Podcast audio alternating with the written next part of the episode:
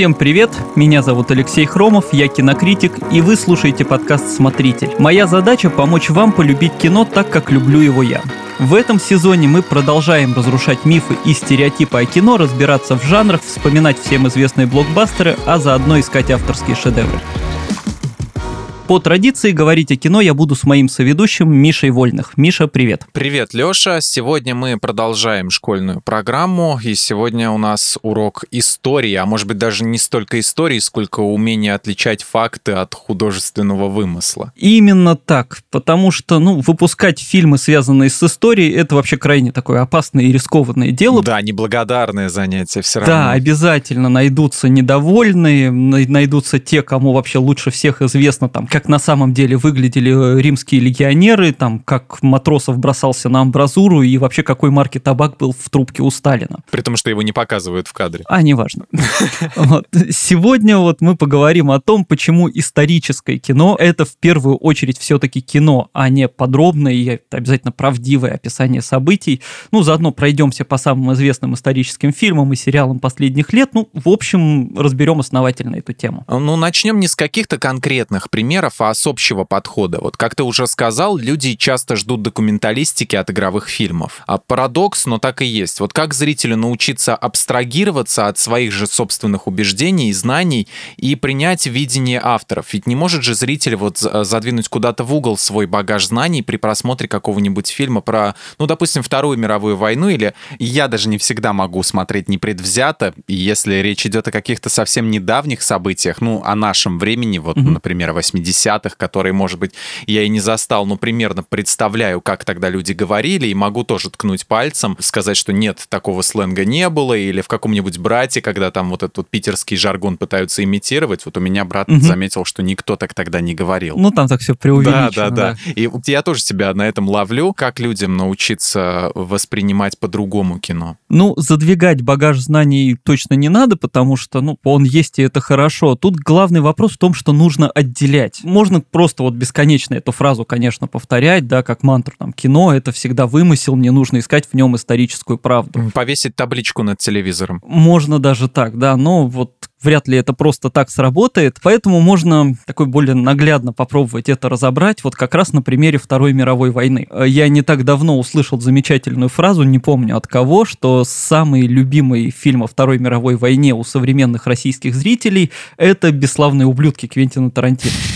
Вот, ну, тут, тут можно спорить, можно смеяться, да, это все так достаточно иронично, но если там не брать там любимый и нелюбимый, мне кажется, никто не будет спорить, что «Бесславные ублюдки» — это хороший фильм ну, вот просто как кино, он классный. Ну да, да, да, люди просто смотрят, что Тарантино не выставил нацистов какими-то героями и страдальцами, они видят то, что хотят видеть, что им, ну, как сказать, надавали как следует, да? Ну да, да. И, и это главное. Угу. Да, ну при том, что как бы он с историей обходится даже не то, что вольно, да, он угу. обходится с ней очень нагло, да, то есть он берет реальных исторических героев, он там берет Гитлера и просто обманывает зрителя, да, потому что мы весь фильм сидим и ждем как же обломятся все вот эти планы, потому что мы знаем, как Гитлер умер, да, а он показывает, да. что они не обломались, что в его реальности это все происходит по-другому, да, то есть это как бы просто вот переворачивает вообще всю историю и превращает ее, ну, в такой в сказочный почти сюжет. Позже он это же повторит в замечательном «Однажды в Голливуде», вот за что я этот фильм безумно полюбил, потому что там концовка, это вот для тех, кто знает историю Шерон Тейт, знает угу. историю культа Мэнсона,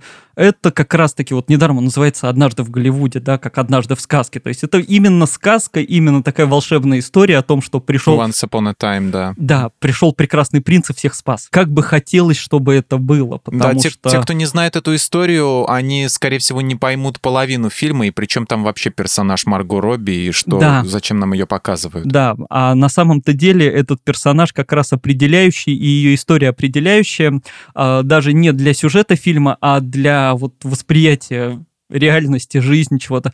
Ну так, совсем в двух словах, просто смерть Шерон Тейт, э, это был, ну, не, не просто трагедия в плане того, что там убили молодую красивую девушку, да, это был такой поворотный момент вообще в культуре, потому что, ну, как говорили, что Мэнсон убил 60-е, убил хиппи, да, потому что все увидели, во что может выродиться это позитивное движение, казалось бы, самое миролюбивое, да, оно может дойти... Неуправляемое, да. Да, дойти вот до какого-то маниакального культа. И для киношной вот этой тусовки это тоже стало поворотным пунктом. Люди стали более осторожными, более замкнутыми. Там заборы стали повыше, двери покрепче. То есть э, люди стали больше опасаться. Вот. А Тарантино пришел и показал, что... А представьте, что все могло быть иначе. Вот. И, собственно, в «Бесславных ублюдках» он делал то же самое. Он просто представил, как бы вот, вот эти вот красивые истории покушения на Гитлера могли бы сработать. Да? И вот это мы возьмем как м, такой полюс, да, крайний такой пример, вот самый яркий. Ну, от чего мы будем отталкиваться, да? Да, э, очень хорошее кино про войну, которое перевирает вообще все но при этом остается хорошим. Да, и возьмем другой полюс, это, ну, например, список Шиндлера. Да? Угу. Фильм про, тоже про войну, который э, показывает все максимально реалистично. То есть фильм, при подготовке которого закупали костюмы Второй мировой войны, то есть сохранившиеся действительно, при подготовке которого консультировались с реальным составителем этого списка Шиндлера, с реальными заключенными концлагерей, а, для которого построили, им в Освенциме запретили снимать, угу. но они построили прям точную копию лагеря, то есть это фильм максимально реалистичный и тоже хороший. Угу. Вот, это два таких полюса. Вот, съемок про Вторую мировую войну. Все остальные фильмы, они находятся где-то между ними, причем скорее ближе к первому, чем ко второму. То есть э, историческое кино — это чаще всего реальные герои и какая-то часть реальных событий, которые упакованы все-таки в большую часть вымысла. И самое важное единственное важное это не перевирать саму основу истории, да, если mm-hmm. ты говоришь, что это правда а не делаешь как Тарантино. Или там не выставлять действительно там нацистов страдальцами, которых там у которых все случайно получилось, они вообще ни в чем не виноваты. Вот. И при этом главное снять хороший фильм как это не банально звучит, потому что если слишком закапываться в детали, то есть пытаться передать все именно правдоподобно, именно четко. Ну, можно с ума сойти и не снять вообще фильм. Да, да. Или снять фильм, но забыть вообще, что туда еще сюжет нужно впихнуть, потому что ты будешь просто бесконечно пытаться восстановить каждую там детальку, да. Это и, будет просто журнал такой, дневник. Да, да, событий. будет хро- хроника какая-то, вот что типа мы сделали красиво и похоже, а о чем это совершенно непонятно. Ну и тут даже можно и про сюжет сказать, что чаще всего и сами исторические факты они не такие интересные и яркие, как их показывают в кино. Угу. И в этом именно задача кино превратить реальность в какую-то более яркую и захватывающую адаптацию. Ну, так же, как э, байопики, допустим, какие-то. Были периоды, допустим, у Линкольна, какие-то в биографии, когда он, говорит, мог целыми днями лежать и о чем-то размышлять. Ну, допустим, если это показывать в биографическом фильме, ну, кому будет интересно смотреть, как чувак лежит и о чем-то думает. А прикинь, такое все кино снять, весь фильм просто лежит и думает. Это период. Нам был интересен такой период э, жизни Линкольна, где он лежал и думал. А, да. А, ну, ну, тут просто вот можно банально еще так последнее добавить, что по поводу адаптации истории, ну, вот даже просто человек, когда рассказывает какую-то историю своей жизни, да, угу. он чаще всего там, особенно если годы проходят, да, он с каждым разом все больше ее там как-то делает более красивый, более да, интересный да, да. какой-то. Да, ну вот, собственно, в искусстве происходит то же самое, и это нормально, да, но каждый, с каждым годом становится более каким-то волшебным. Ну, и... как, как дедушка в «Симпсонах» рассказывал про войну. Вот. Да, да. вот все очень так. массивные такие рассказы, да. да. В 2007 году произошло следующее событие. На церемонии вручения кинопремии MTV Владимир Меньшов отказался вручать приз в номинации «Лучший фильм» картине «Сволочи». Был такой скандал. Угу. Он сказал, цитата, «Я не буду вручать эту премию фильму, который позорит мою страну». Тема Второй мировой войны у нас очень болезненная, и пусть с того события прошло уже 14 лет, я имею в виду с вручения вот этой премии, то ничего особенно не изменилось в плане подхода. Культ Победы у нас жив. Каждый год выходят фильмы на эту тему, один другого хуже по качеству, к сожалению.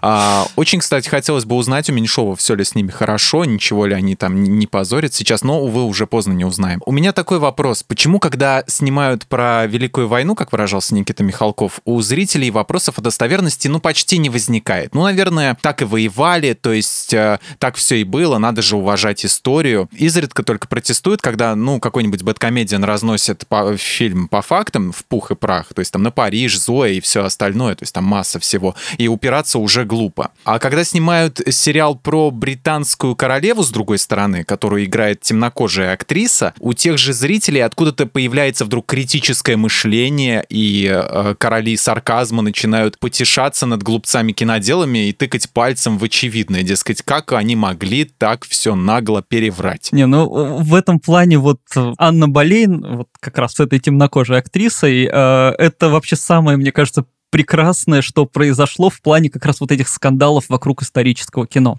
Угу. Я не говорю, что это самый прекрасный сериал. Сериал, на самом деле, кстати, средний, сейчас расскажу. Вот. Но мы уже не узнаем а, его оценок, к сожалению, настоящих, потому что налетели специалисты и все, и все испортили. Немножко вру, наверное, вот, вот этот скандал, он на втором месте после скандала вокруг сериала «Чернобыль». Сейчас тоже дойдем. Вот, потому что тот был вообще, это скандал, который настолько высосали из пальца, что просто это вот сама суть вот этих возмущений в нем Не, ну мы ждем теперь, когда Данила Козловский снимет фильм про Анну Болейн э, белую. Кстати, да.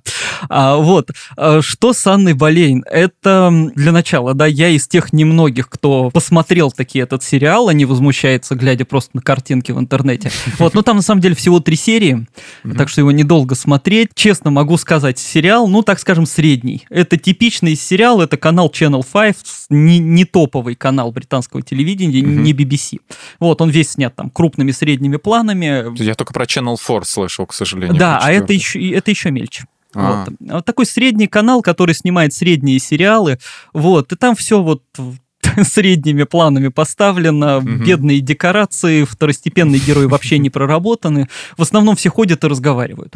Вот. Угу. Но он неплохо поставлен именно как личная драма. То есть это, по сути, не про правителя, не про а, какие-то события, это больше про человека, у которого в жизни вообще все разваливается, и вот у нее с каждой минутой буквально все хуже, все становится, и она просто банально ждет смерти. Вот в этом плане драма там поставлена неплохо. Но, конечно, вот это вот, что там на самом деле происходило в сериале, это никого не волнует волнует. А все, как увидели эти картинки, сразу стали возмущаться, и ну, я для себя понял, как раз на фоне этого скандала, почему это происходит, потому что это такое очень приятное возмущение. Чтобы ругаться на исторические факты в каких-то других фильмах, как делает тот же Бэткомедиан, да? Нужно разбираться. Да, нужно покопаться в этих исторических фактах. Нужно хоть как, ну, подтвердить свои, э, свое возмущение какими-то там недомыслами, а какими-то, ну, документами, не документами, но хотя бы знаниями. С Анной Болейн, что большинство, особенно русскоязычных зрителей, знает про Анну Болейн? Это сейчас не оскорбление, как бы все в мире знать невозможно, но, ну что, что она была британкой и была белой. Ну, очевидно, да, да, да, по картинкам хотя бы в, в учебниках истории, да. Вот, и, собственно, на этом знание это в основном и заканчиваются. Э, чтобы это подтвердить, э, все очень просто. Посмотрите другие фильмы про Анну Болейн. Их сняли там и сериалы, и больше десятка вообще. Ее играли, например, Хелена Боном Картер.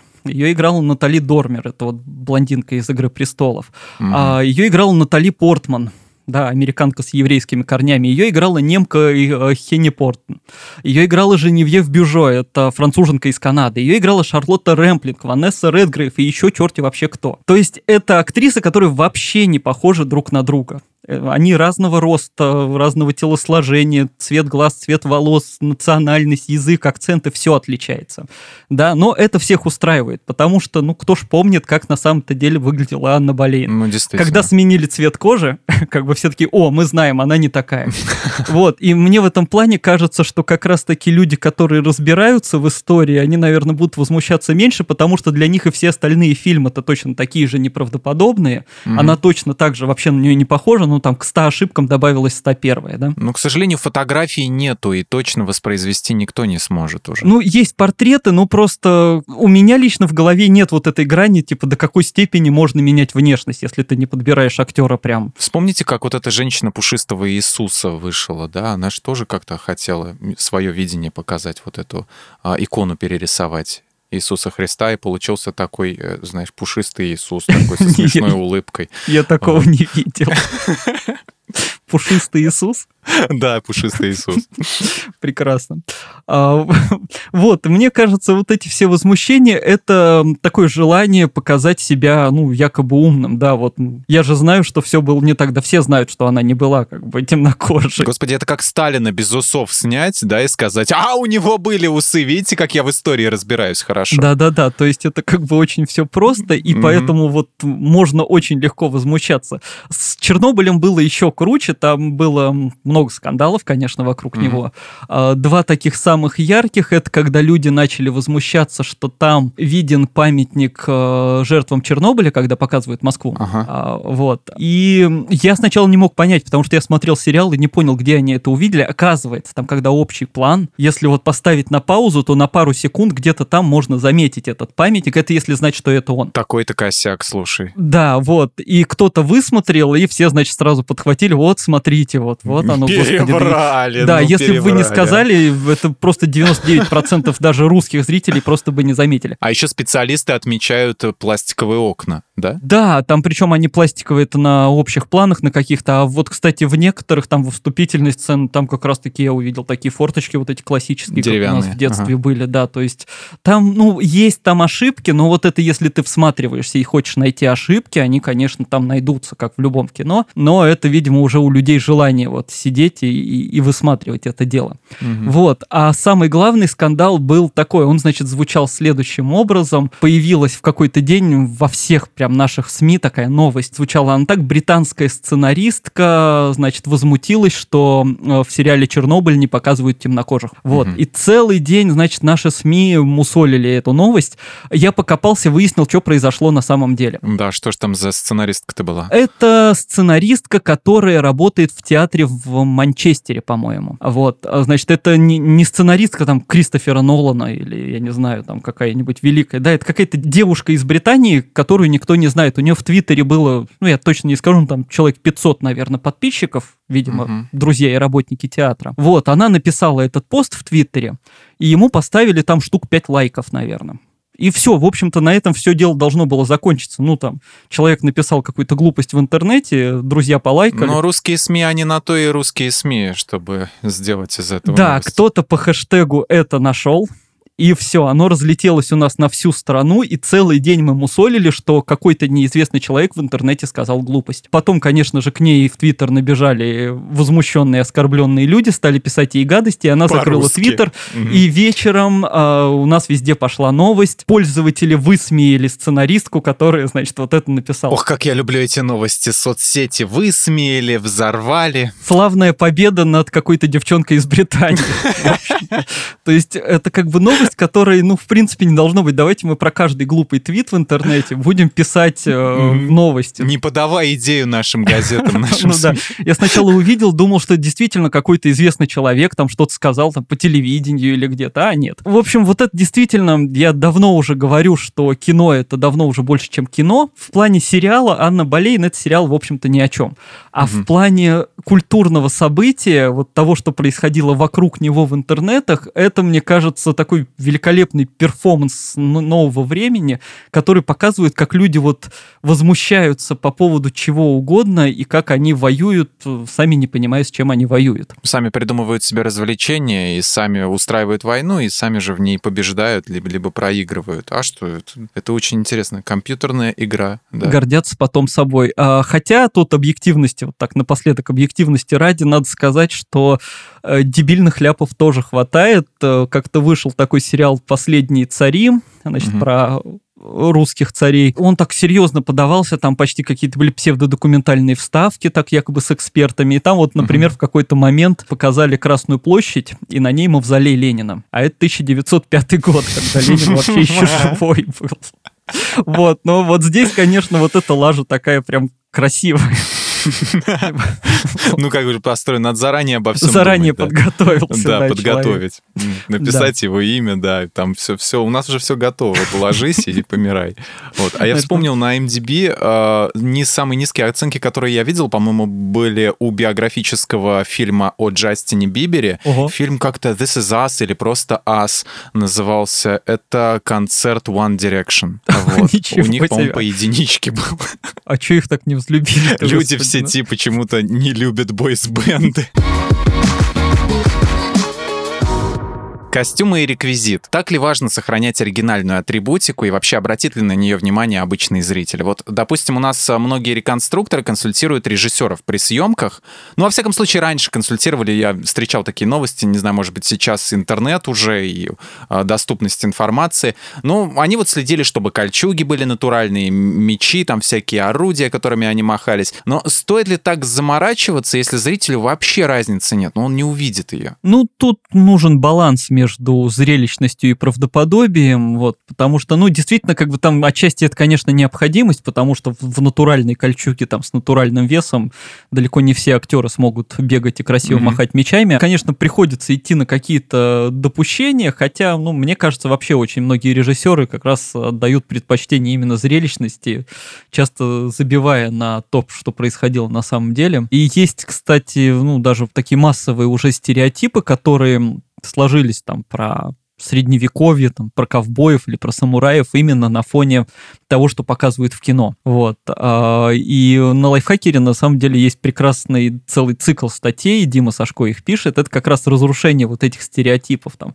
что рыцари там, все время сражались на мечах, например. Что ими легко было размахивать одной рукой. Да-да-да. Или что там вот есть стереотип, что у них такие были тяжелые доспехи, что их чуть ли не подъемным краном на лошадей сажали. Да, да, да, да, да. Вот это вообще пошло из фильма «Король Генрих V» Лоренса Оливье. И причем там очень забавная ситуация, что он, когда работал над этим фильмом, он консультировался, я там не помню конкретно с кем, но с человеком, который, короче, в этом очень хорошо разбирался.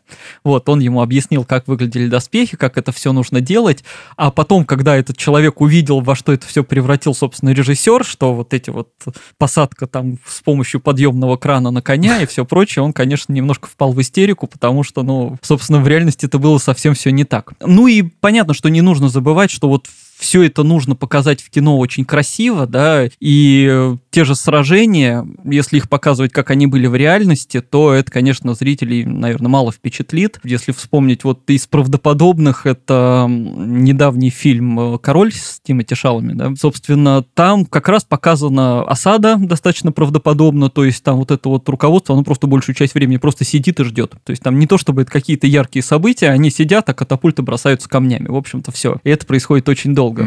Стратегия в реальном времени. Да, вот. А сражение двух армий, там показано, вот как оно было, сражение двух армий. Там просто такая толпа людей с одной стороны, толпа с другой, набегают, и кто кого передавит. То есть там нет вот этих акробатических замахов мечами, там вот это mm-hmm. все.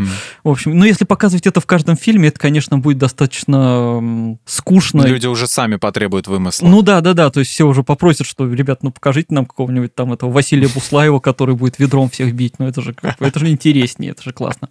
Чтобы их на подъемных кранах поднимали. Ну или хотя бы это. Да, ну потому что ну, мы хотим, от кино же мы хотим чего-то красивого, а не... Ну да, да, вот зрелище. Это, вот этого вот, да, мяса в грязи. Вот. Но с другой стороны, понятно, что какое-то правдоподобие нужно сохранять необходимо, и поэтому вот консультируется с какими-то специалистами, потому что, ну, там, в рыцаря в джинсах, ну, вряд ли кто-то поверит. Вот. Нужно хоть сколько-то правдоподобные штаны сделать. Да-да-да. А дальше уже, конечно, зависит от э, целей и желаний там, самих авторов. Да, когда пытаются добиться вот этой достоверности, это похвально, потому что тоже так выводит кино немножко за рамки вот этой картинки на экране. То есть по нему можно изучать э, то, как это выглядело в реальном мире, и прикольно еще поразбираться, как это создавали, что понадобилось там авторам, режиссерам. Найти, закупить, там, воссоздать э, в процессе работы над фильмом. Э, есть, например, такое кино «Хозяин морей на краю Земли. Он по сюжету основан на вымышленных событиях, э, там, ну, к сюжету как раз придираются, потому что там морские сражения показаны, ну, не очень точно. Но зато э, там, когда его делали, они постарались вот именно костюмы, брали по портретам, по описаниям, по всему, чтобы вот ну, они максимально точно соответствовали эпохе. И даже сами корабли они пытались сделать э, по чертежам которые сохранились, собственно, с тех времен, то есть делали макеты максимально близко. Или там можно mm-hmm. покопаться по Титанику Кэмерона, который тоже, он же сотрудничал с этими верфями, которые реальный Титаник создали, он какие-то mm-hmm. у них там документы, копии, вот это все запрашивал, чтобы вот все показать, так как там был на самом деле антураж. И вот это достаточно интересно, и как бы получается тебе и фильм смотреть интересно, и при этом вот потом интересно покопаться, как же это все сумели восстановить, и эм, что из этого правда, а что все-таки он уже додумал. И вот такая скрупулезность, она как бы помогает вот погрузиться в этот фильм, и, ну, конечно, это вызывает всегда уважение. Кстати, можно вспомнить э, наш любимый «Маяк» Игерса, да, да. Э, который тоже, он, конечно, весь такой артхаусный и фантастический, но там тоже вот этот вот э, маяк они пытались сделать правдоподобным, костюмы, мебель, все они пытались сделать. Домик, максим... где они сидели, да? Да, вот максимально этот... соответствующей эпохе, чтобы там вот все происходило так, как могло происходить на самом деле. Про актуальность событий и срок давности. Вот для меня лично гибель принцессы Дианы событие, которое произошло вот совсем недавно, буквально как-то, не знаю, во втором классе учился, что ли. А, но вот уже про нее снимают не один сериал. Из последнего это сериал «Корона». Актеров подобрали на удивление хорошо, оценки высокие, и критики, и зрители сериала ценили высоко. Но мне вот что интересно, не рановато ли вообще снимать? А, то есть если срок давности какое-то время должно пройти, чтобы начать об политической фигуре культуре говорить как об исторической и снимать что-либо? Или главное все-таки, чтобы личность была харизматичная и всеми любимая? У Netflix с Короной, кстати, вот была забавная ситуация. От них как раз на фоне последнего вот этого сезона, который вышел, представители королевской семьи требовали, чтобы они поставили там, значит, плашку, что все это художественный вымысел. На что им Netflix просто ответили, а мы вообще-то нигде не заявляли, что это правда, как бы это у нас художественное кино. Вот, и, собственно, отказались. А и все. Да, ну, ну потому что как бы, потому что действительно они берут реальных персонажей, реальные Нет, события. И никаких последствий, да, это дело не у нас происходит. Да, а в, в этом плане, кстати, «Корона» действительно очень такое смелое произведение, потому что они снимают биографию о действующей монархии, то есть вот о людях, которые живут сейчас и которые угу. у власти сейчас. И, ну, это как достаточно так это интересно и остро, и они очень часто показывают там достаточно неоднозначные события, не то чтобы они их прославляют постоянно. И Леонид Парфенов как-то даже так пошутил, что хотелось бы и у нас такое увидеть про, про правящую нашу династию, да, что какой-то биографический такой актуальный фильм. Вот, что касательно недавнего, ну, тут давай смиримся, что с принцессой Дианой проблема в нашем с тобой возрасте, mm-hmm. потому что для людей, скажем, там лет 20, которые составляют немалую часть аудитории Netflix, это то, что произошло до их рождения. Ну да, это уже давно, это уже история. Вот, а это история, да, то есть как бы они этого вообще живьем не застали, то, что произошло до твоего рождения, это всегда уже mm-hmm. далекое прошлое. Ну и там то же самое со Стивом Джобсом, который основную деятельность вел там достаточно давно, скончался тоже, уже 10 лет прошло. Мне тоже кажется, что вот эта вот смерть принцессы Дианы, это как, ну, вот какое-то это, еще это совсем... для нас оно недавно Да, а там 25 да. лет назад, это как бы, ну, как-то, черт. Жесть. Вот. Что мы делаем со своей жизнью. Да-да-да. Вот, но вообще, на самом деле, как бы вопрос э, очень актуальный в плане вот этой свежести событий, потому что сейчас вот происходит именно такое ускорение. Все стараются подхватить какие-то яркие вот эти вот события, расследования, там дела, и превратить их в кино вот как можно быстрее. Вот. И это иногда даже смущает, потому что, ну, там, ладно, еще Джо Экзотик, Король тигров, да, тоже, как только вышла документалка эта популярная, все сразу кинулись, значит, что надо снимать про него сериалы или там кино. Угу. А, кстати, Amazon что-то покопался, должен был быть сериал с Николасом Кейджем, вот, и они его что-то в итоге отменили. Но при этом другой стриминговый сервис уже свой сериал запускает там с каким-то другим актером. То есть угу. вот, вот они прям на перегонки пытаются выпустить что-то про вот эту актуальную тему. А еще круче это то, что Netflix закупил права на фильм там или сериал про Анну Сорокину. Кто следит за новостями, знает, это такая русская мошенница, которая в Америке выдавала себя там за богатую наследницу. И, короче, кучу денег позанимала, кучу денег чужих потратила. Угу. Вот. И ее вот сейчас прям только вот судят, там ее вроде экстрадируют из одной страны в другую. Вот. И при этом тут же Netflix ей платит там сотни тысяч долларов, чтобы экранизировать ее историю. Ну, они просто гонятся уже. Типа такая свежая тема, как э, с Джо Экзотиком, она была неожиданно э, свежая какая-то и интересная получилась. И тут уже пытаются играть на опережение, да, я думаю. Да, вот в этом все и дело, что вот события только-только сейчас происходят, а люди уже пытаются вот выкупить права на то, чтобы про это рассказать. Скоро про нерожденных людей будет Да, про, про будущее уже заранее, да. Ну, кстати, возможно, такой фантастический фильм там про ребенка Илона Маска, да, типа про, про взросление. Блин, а я посмотрел Ну да-да-да, как, как это может быть. Вот, в общем, это действительно такая скользкая достаточно история, потому что, ну, ты не очень понимаешь, как бы нормально ли то, что вот сейчас, это происходит только-только сейчас, и тебе это уже подают в каком-то там несколько ином формате в кино. Но да, это происходит, ну, мне кажется, с этим надо смириться. Ну, или про пандемию вон сейчас снимают, я не знаю, все, да, сейчас вот угу подряд так, самая главная тема — это, значит, как она началась, там, как, как это все происходит, как люди живут в локдауне. Я думаю, как бы эти темы сейчас будут действительно только ускоряться, и вот, вот будут хватать самое-самое свежее, и мы буквально будем там год в год видеть какие-то... Когда они будут готовы, будет, будет ли актуальна вообще вся вот эта вот локдаун и все остальное? А, про локдауны надоест очень скоро, и мне кажется, сейчас уже люди стали уставать, потому что действительно вот в прошлом году объявили там десятки, по-моему, проектов этих, угу вот, и мне кажется, действительно половина из них, когда вот выйдет там, в конце этого года, в начале следующего, всем уже просто надоест это обсуждать, все будут хотеть, наоборот, отдохнуть от этой темы.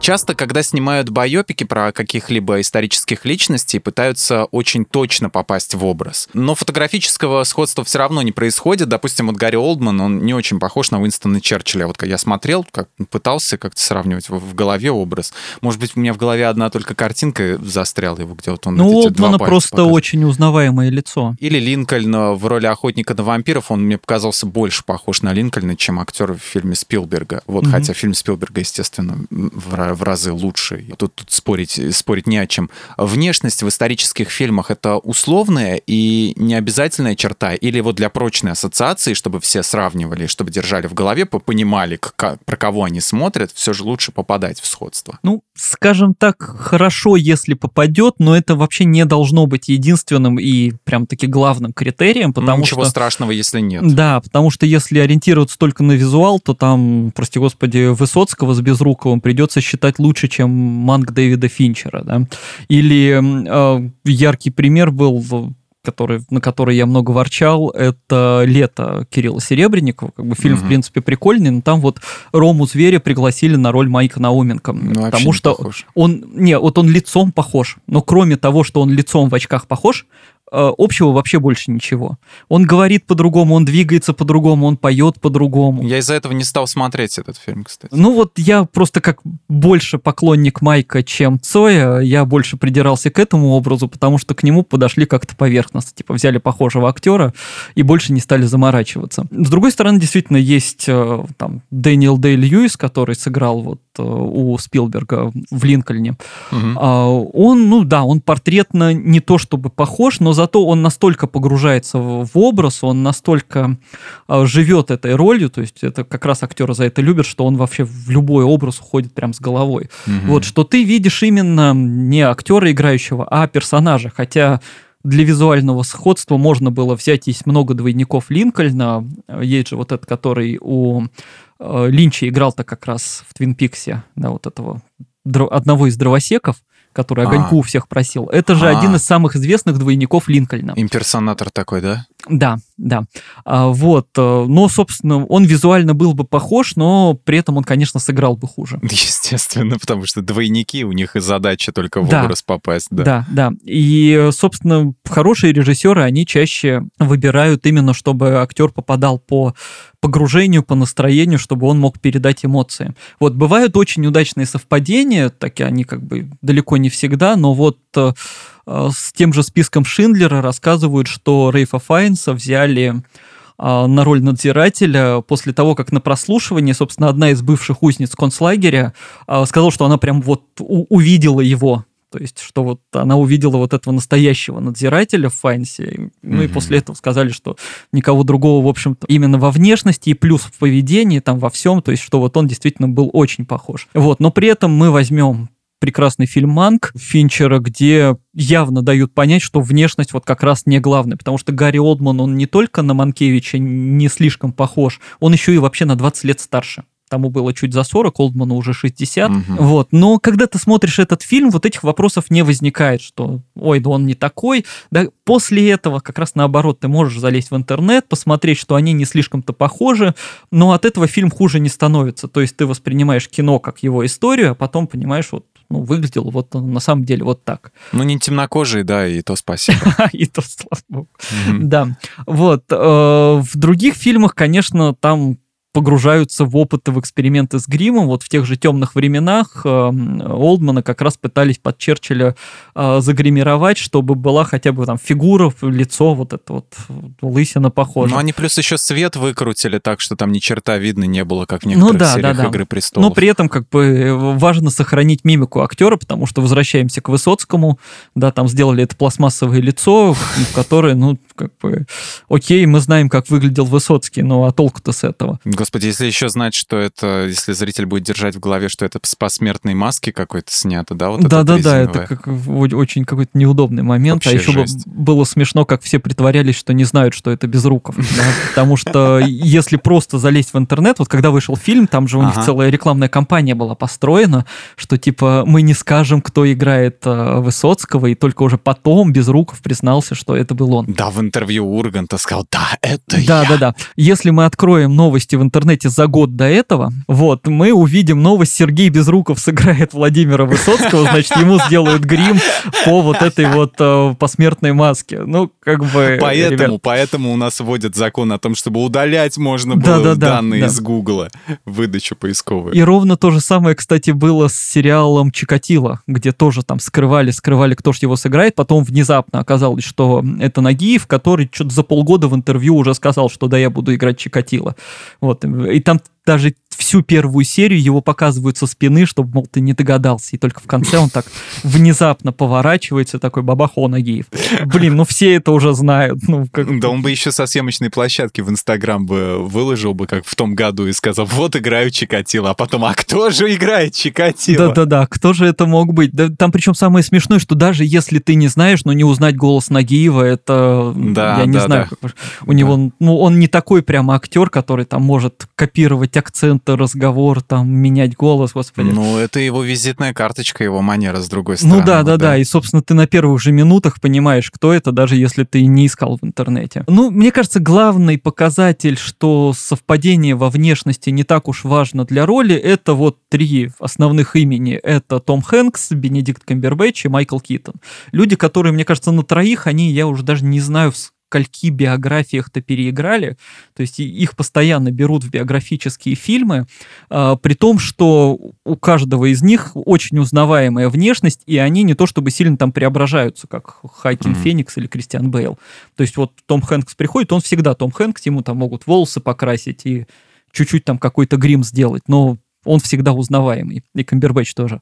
Вот, и при этом их берут на совершенно разные роли, там, в историческое кино, в какие-то вот, в современные адаптации. Как раз самое главное, что они эти роли передают вот характеры своих героев, то есть не обязательно там форма носа должна совпадать, должен mm-hmm. совпадать характер, поведение и вот, ну, то есть сами ощущения от этого персонажа.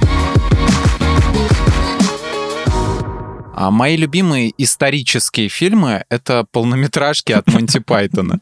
В «Священном Грале» король Артур скачет на невидимой лошади и знает все про ласточек. В «Житие Брайана» правдивая история про человека, который родился рядом с Иисусом, его ошибочно приняли за Мессию, вот, в конце еще и распяли.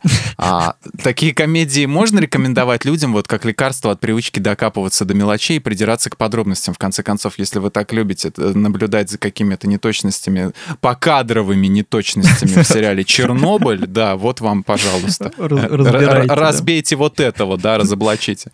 Ну, вообще, «Житие Брайана», наверное, я бы советовал рекомендовать с большой осторожностью, потому что за него самого могут подвесить. Ну да, да, да. Не, я, я обожаю это кино, но его там его же запрещали в огромном количестве стран. Ну, там, конечно, понятно, да, они за все рамки приличия вышли, и вот эта вот финальная песня, когда распятые на крестах поют, но Ну, такое, да. Я могу понять, что это многие люди просто вообще... А песня всем нравится. В рекламе даже была в какой-то. Да, не, не, прекрасный фильм. Э, но в целом, да, я согласен, что это очень хорошо показывает вот это гротеское несоответствие э, реальных событий и того, что нам там демонстрируют с экранов. У, у меня так из менее провокационных, наверное, любимый это «Всемирная история» Мэла Брукса. Вот он там тоже показывает, ну хотя как менее провокационных, там сцена с, со скрижалями, моя любимая, когда Моисей при, приходит и говорит, я принес вам 15 заповедей, потом одну скрижаль роняет, она разбивается, как 10 заповедей.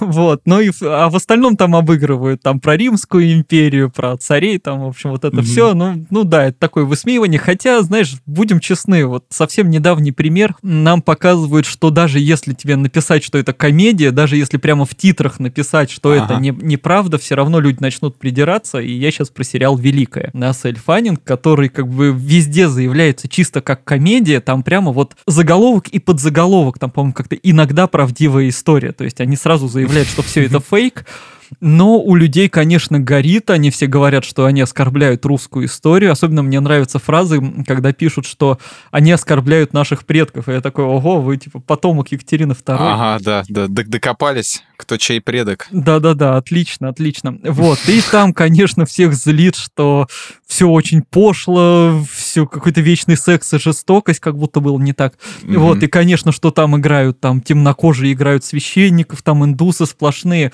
Да, но при этом как бы в сериале же показывают там, что у них там Петр Третий, это сын Петра Первого, куда девался Петр Второй, вообще никто не знает, как его просто не существует. Вот, и там вообще никаких э, реальных личностей, кроме пары имен, там вообще нет. Э, там вместо графа Орлова, да, хотя это даже не граф Орлов, а просто персонаж, у него его зовут Орло, как бы, да, его индус играет. Ну, и говорит, что немножко он на самом буква. деле был не таким, ну, понятно, что он был не таким, господи, вам никто не пытается показать, что он был таким, да, там, собственно, будущая императрица приезжает, и ей медведя сразу сразу дарят, как бы, ну, come on.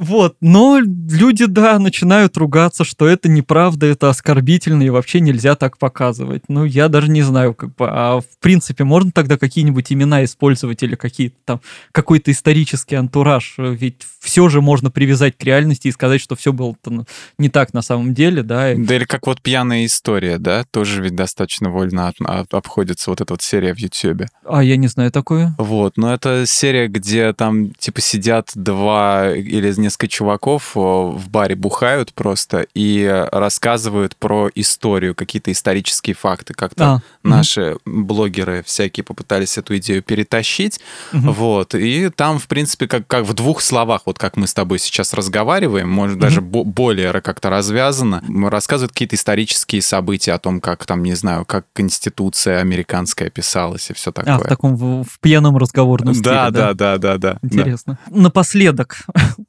раз уж мы заговорили про сериалы, в которых сразу пишут, что они неправда, угу. э, хочу вспомнить еще один классный сериал. Его просто знают очень мало, а он мне очень нравится. Он называется «Городские легенды». Вот. И там прям тоже под заголовок идет почти правдивые истории. И он собран из разных баек про музыкантов, писателей, там, прочих известных угу. людей. Не исторических, а таких вот, которые вот есть слух, э, там такой миф ходит, что Боб Дилан как-то поехал в гости к своему другу, ошибся адресом и целый день просидел у незнакомого человека дома. Mm. Вот. И они делают из этого целую серию. Как Боб Дилан приходит к какому-то неизвестному мужику, и вот они целый день общаются. Вот. И там про, про, про Гитлера даже есть серия, как его отчислили, собственно, из художественной академии, из-за этого он стал злым. Но вообще очень классный проект, он мне очень нравится, он очень смешной, только единственное, либо смотреть нужно в оригинале, либо искать какой-нибудь очень хороший перевод, потому что там именно все построено на тексте, на разговорах, на шутках. Mm-hmm. И если какой-то там взять одноголосый голоса или что-то такое непонятное, то потеряется половина обаяния вот этого сериала. Вот, я его всем очень советую, он очень классный и веселый. Ты вот про Моисея сказал вначале, я вспомнил, где-то, по-моему, в 38 обезьян а, был такой скетч э, периодически, где Моисей стоял на горе и делал какие-то пророчества. И там одно было, мне очень оно нравится. И появится актер в Голливуде, и будут все смеяться над его австрийским акцентом. Но потом он снимется в комедиях, над которыми никто смеяться не будет. Это, это правда, да. Выводы. Срок давности есть или вчерашние новости — это уже история? Да вот теперь получается, что уже истории и уже фактически фильмы или сериалы. Костюмы и реквизит должны быть аутентичные? Ну, скажем так, по возможности. Не обязательно их передавать прямо с точностью до ниточки, но эпоха совпадает, водопровод в средневековье не делаете железный, и достаточно. И нормально, да. Портретное сходство необходимо? Опять же, по возможности. Главное, чтобы актер был хороший, и он попадал именно в образ персонажа. Нос может быть э, разной формы. Да, да. Как в двух словах объяснить человеку, что художественное кино не документальное и закончить на этом все споры? Бесславные ублюдки. Хорошее кино про войну. Ну и отлично. Все, теперь всем буду бесславных ублюдков рекомендовать. Ну, потому что это лучший пример. Спасибо большое, что слушали этот выпуск. Смотрите хорошее и авторское кино, ищите то, что близко именно вам, и не забудьте подписаться на наш подкаст. Слушайте нас на всех удобных платформах, комментируйте, ставьте лайки и звездочки, а еще вступайте в наш чат в Телеграм, который так и называется подкаста Лайфхакера. Продолжим обсуждать хорошее и разное кино там. А мы с вами прощаемся. Пока. Пока.